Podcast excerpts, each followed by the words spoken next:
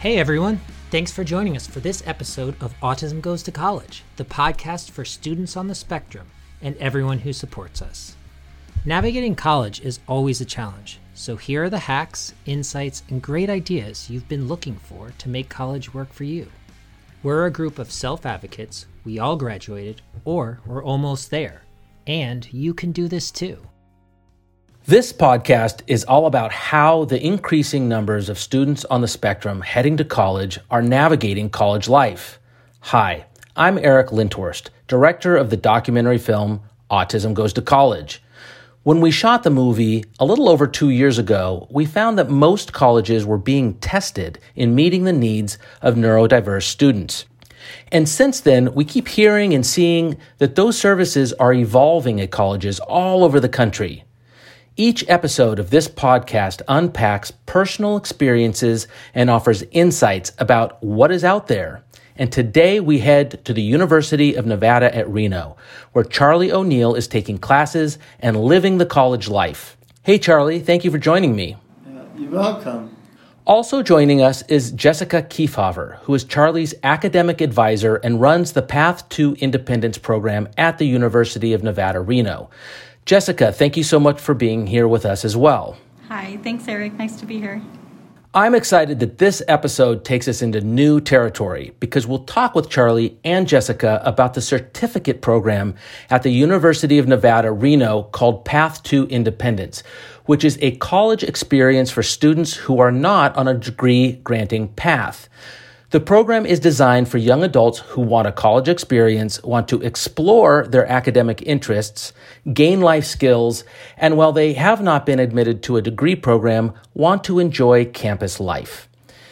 There are now literally hundreds of programs like this around the country, and from our research, it seems like it's pretty competitive to get in, actually. And Jessica will explain some of that later in this episode. But let's hear from Charlie first about how he's liking his experience at the University of Nevada in Reno so far. Charlie, you've been there for about a year now. Can you tell me what you like about the program that you're in? Uh, the program I'm in, it, it is based on uh, classes, school classes, things like that, uh, academic, and also the living, independent living. And what classes did you have you taken so far? Well, last year I took anthropology, swimming, and yoga. And and this coming fall, what do you have lined up? I have French, and I have uh, intro of arts, and I have and I have H- HT twenty with Jessica. And and how did you decide what to take? Does somebody help guide you, or you just choose what you're interested in? Uh, Jessica and I figured it out. Nice, based on your interests and and uh, stuff like that. Um, and what about for fun? What? Tell me about the places you go to hang out. Well, let's see. I hang out at the Joe sometimes, and I also also go to the park and hang, and and and and do workout. And the Joe, that's the student union. Yeah. And and what about making friends? Are, are there good places to make friends? Have you been able to make friends? Uh, I made friends with Walker. Was that in the, the apartments or on campus, or how did you guys meet? That was in the apartments. Okay, so you met him in, in your apartment. Um, and I understand that you tried uh, a program at UCLA first. H- how was that program different from the program you're in now? Different?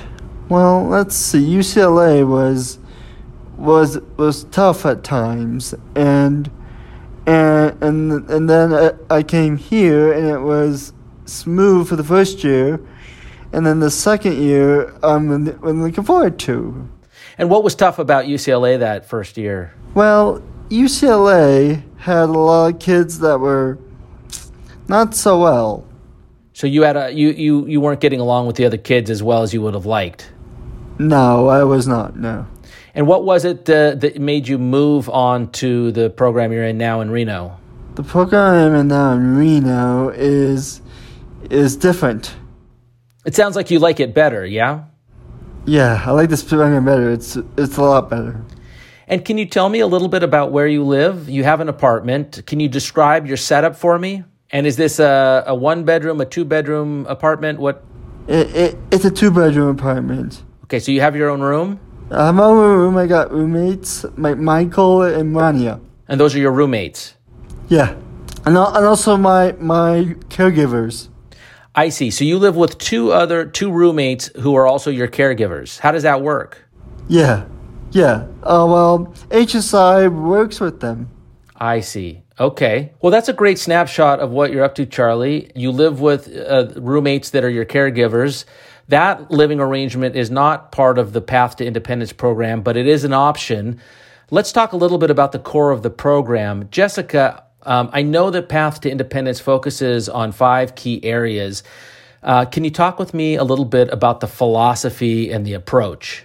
Yeah, so we do um, a form of person centered planning. It's called a STAR plan, and the name stands for Students Transitioning to Adult Roles. And we look at five areas of um, each individual student. We look at their academic interests, their um, community and independent living skills. We look at their self determination skills, kind of what their employment activities are.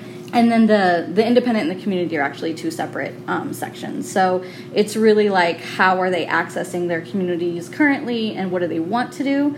And then look at their independent living skills, where they're at currently, and then also what they want to do.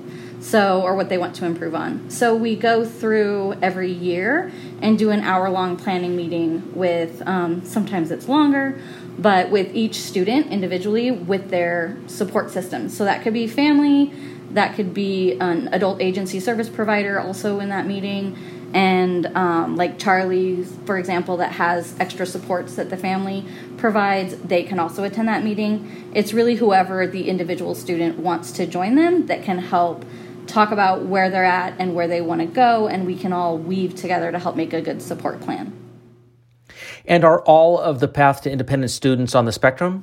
No. Um, our program is for students with intellectual disabilities. So, um, being on the spectrum is one of those qualifying categories. Um, but we also do have students who are diagnosed with Down syndrome. We have students who maybe have a diagnosis of a brain injury. So, we have a really wide range of student populations. Interesting. And the academic piece, I'm wondering, um, as I understand it, it has three requirements to gain a certificate. Can you talk us through what is required and what is expected? So, through the, the four semesters that they're with us, because it's a two year program, they have to take at least one class among three different categories. So, one category is literature, art, and language. So, for example, Charlie's Intro to the Arts class qualifies in that category. Another category is history, social studies, or civilization. So when he took anthropology, that fit into that category. And then we also have a math, science, and environmental requirement, which can actually be one of the hardest ones to do. But Charlie, you forgot you took community health sciences. Yeah. Yeah. He took a community health science class that was talking about personal health and wellness. And so that fits into that category. So he is all set. He's on track to graduate our program on time. And how do students decide what to take? Part of it comes out of that STAR plan. That STAR plan is, again, we talk about their academic interests, and with that, we might talk about weaknesses or areas to maybe avoid a bit. But we also connect as much as we can also to their employment goals. So the classes that they're taking and interested in might have some loose translation or connection to their employment goals, or it can just be an area of interest as kind of required by our certificate requirements. So, like taking French, for example, that's his personal interest. Foreign language is definitely not a requirement for us. Interesting, yeah. And and what uh, what supports does the program have to ensure that they're keeping up and understanding what they're taking? So we pair them with educational coaches. They are peer tutors that we hire, and they are paid to support them in a class. They go to class with them, take notes, help with study habits, and can also help break down um, concepts and even support with assignment completion. And then I meet with students once a week for anywhere from 30 minutes to an hour, and we check in on how things are going.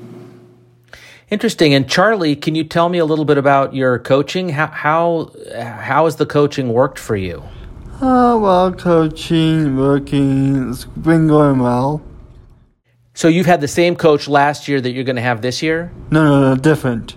Different coach. Is that part of the program? Is that they change coaches or that's just how it worked out? Yes, it is. Yes, very much.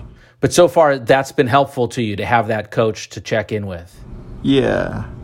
Uh, Charlie, how often did you meet with your, or do you meet with your academic coach, and what do they help you with exactly? Um, well, they help me with um, meetings and, and stuff, and and writing things like that.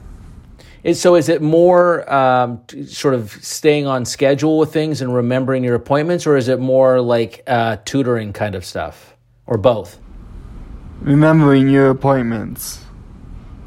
Did they help you with reading or studying? Yeah, study guides. Study guides. Okay, interesting. And Jessica, can students take these classes for credit? So, yes, even for our certificate program, they don't have to take it for credit.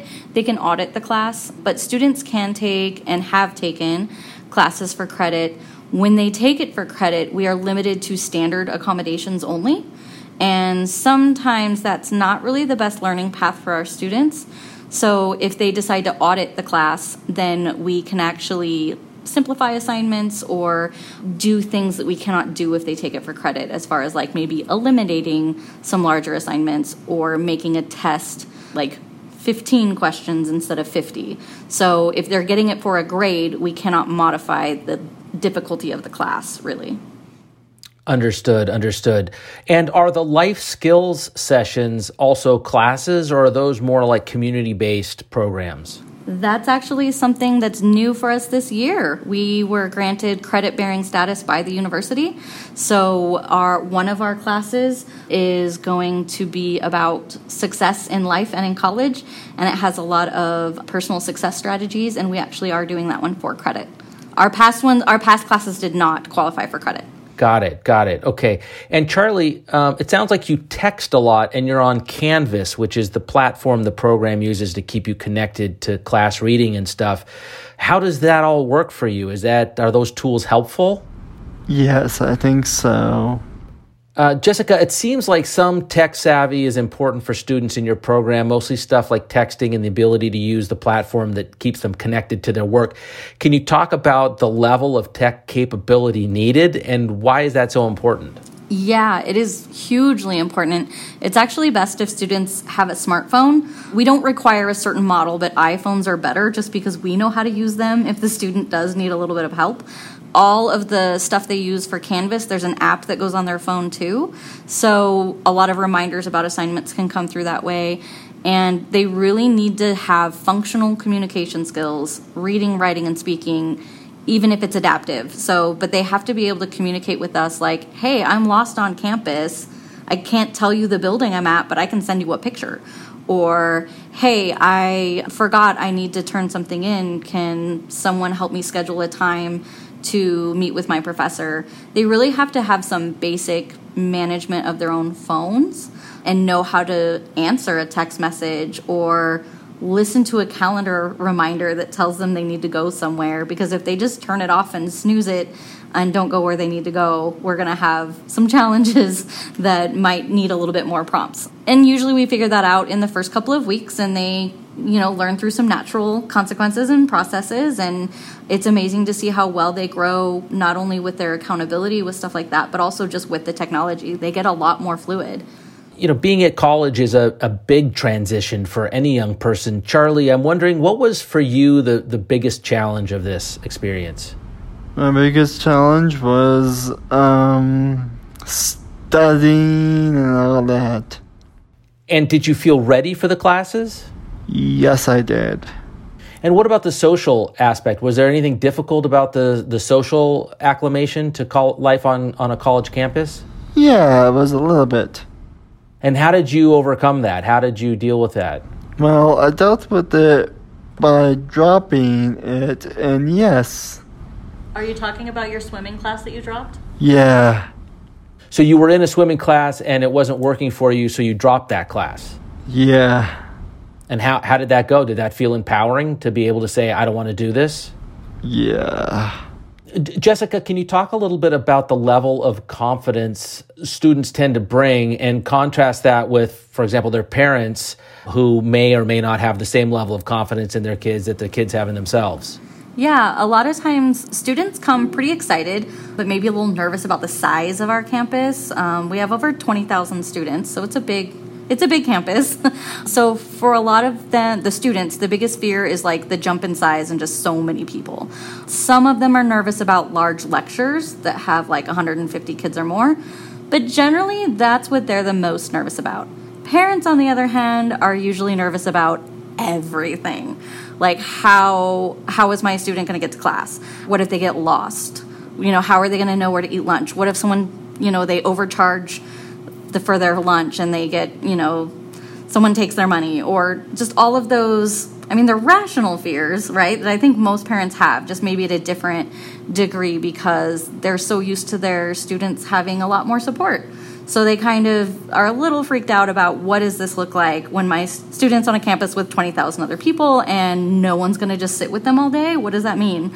So downtime can be kind of stressful. And the first year, we have to really talk to families about don't just drop them off and pick them up for classes. Like, let them have some downtime and hang out and find some places to, to just chill, and that's okay. And sometimes we have to show them what those places are. We have a, a virtual reality lab that they can go play games in. We have student lounges where they can just hang out. So it's really teaching them that the environment at the college level is different and they're not always having to be busy all the time.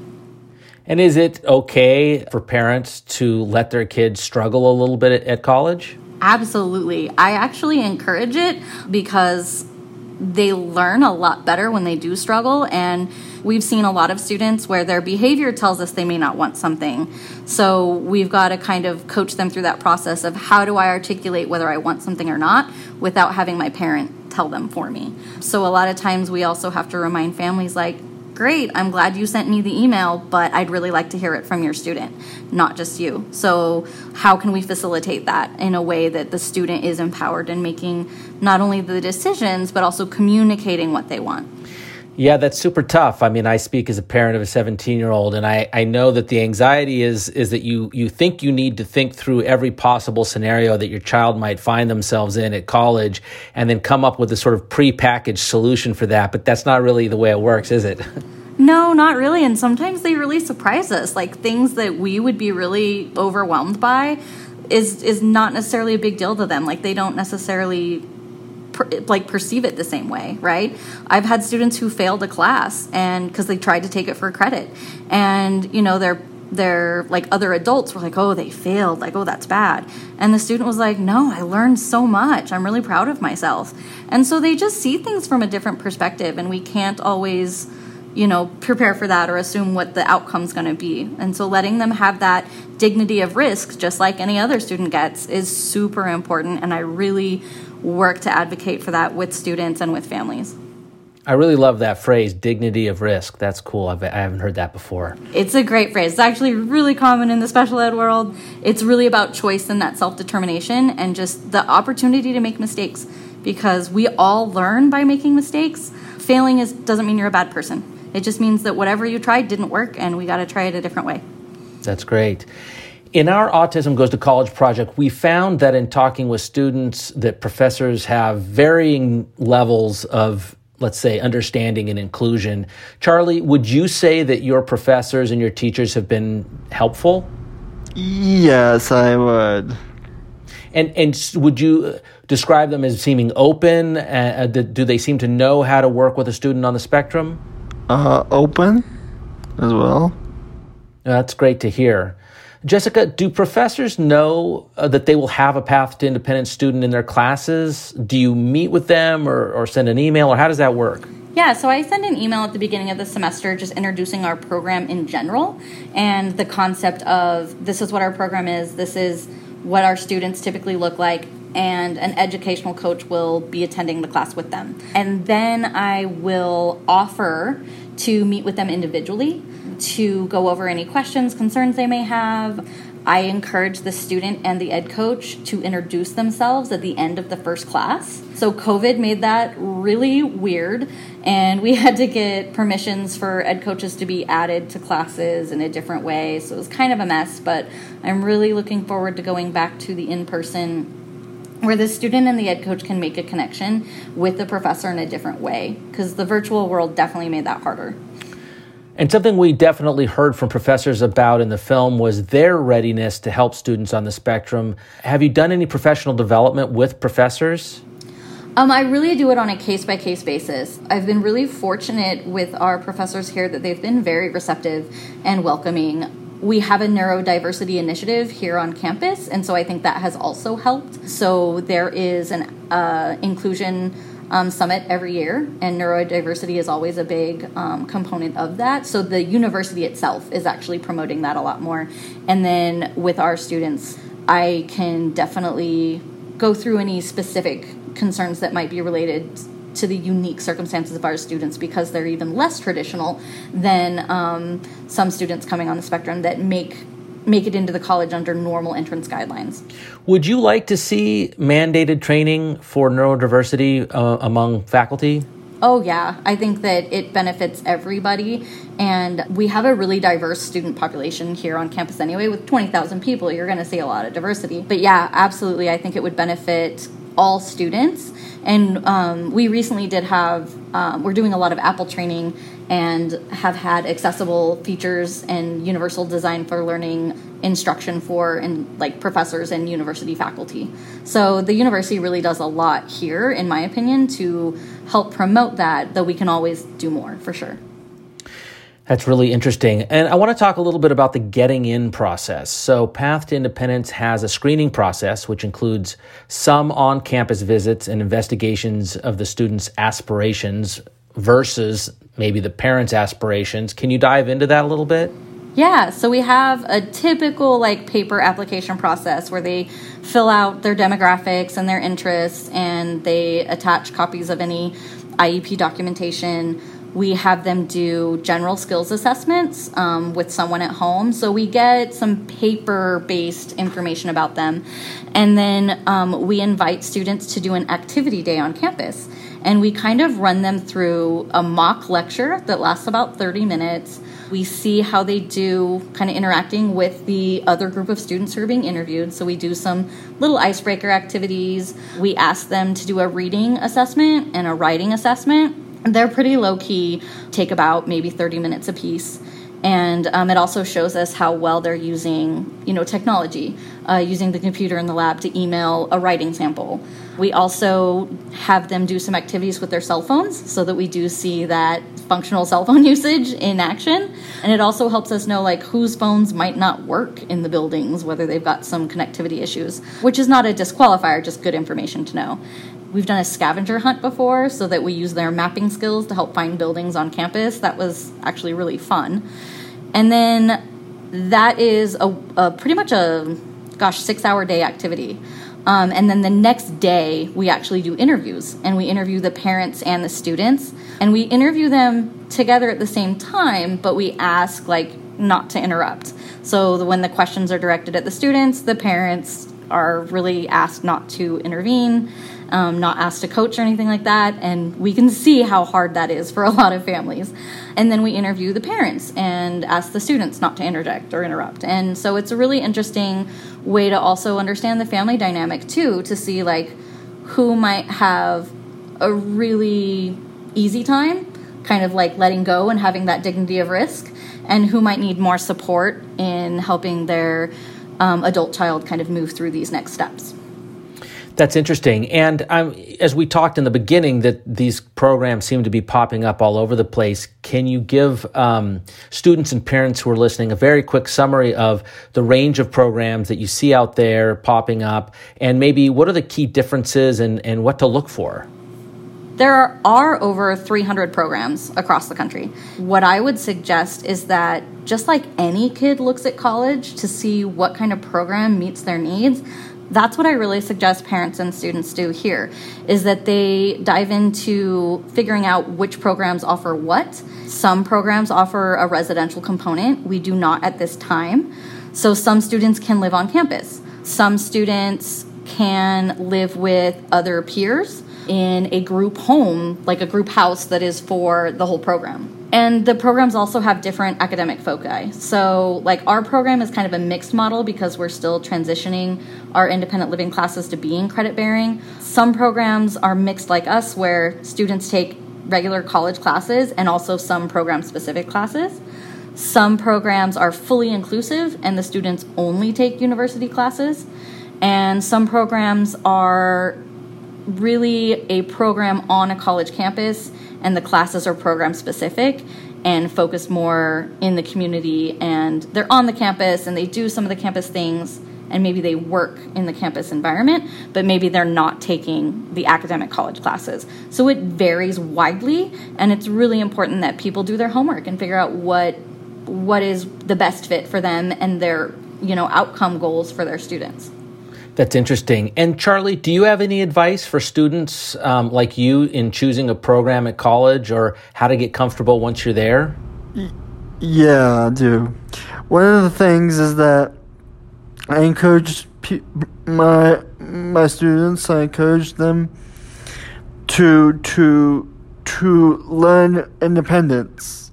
What was what has been the biggest gift of, of your college experience so far? What's been the best part? Uh, well, I love all my academic classes and I want to move on from there. Thank you, both of you, for joining us today. And thank you, everyone out there, for listening to this episode of the Autism Goes to College podcast. New episodes are released monthly. If you're a fan of the show, one way you can help us out today is to leave a review of the podcast on the Apple Podcast app. We'd also love to hear from you if you have some feedback or if there's a topic you'd like us to feature in an upcoming episode. You can reach us at autismgoestocollege at gmail.com or through our website at autismgoestocollege.org. If you haven't seen the documentary film yet, good news. The film is now available for rent on Vimeo on demand. You can access that through our website as well. And if you represent a school or organization and would like to use the film to educate your community about neurodiversity on campus, the educational use rights are available through the video project, also accessible through our website.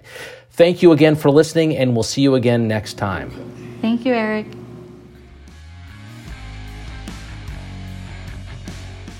Hey, thanks for listening to Autism Goes to College. We'd love to hear from you about what you'd like to hear more about. You can find us on Instagram and Twitter at Autism Goes to College. Hit us up with your thoughts, tell us what's going on on your campus and in your college life.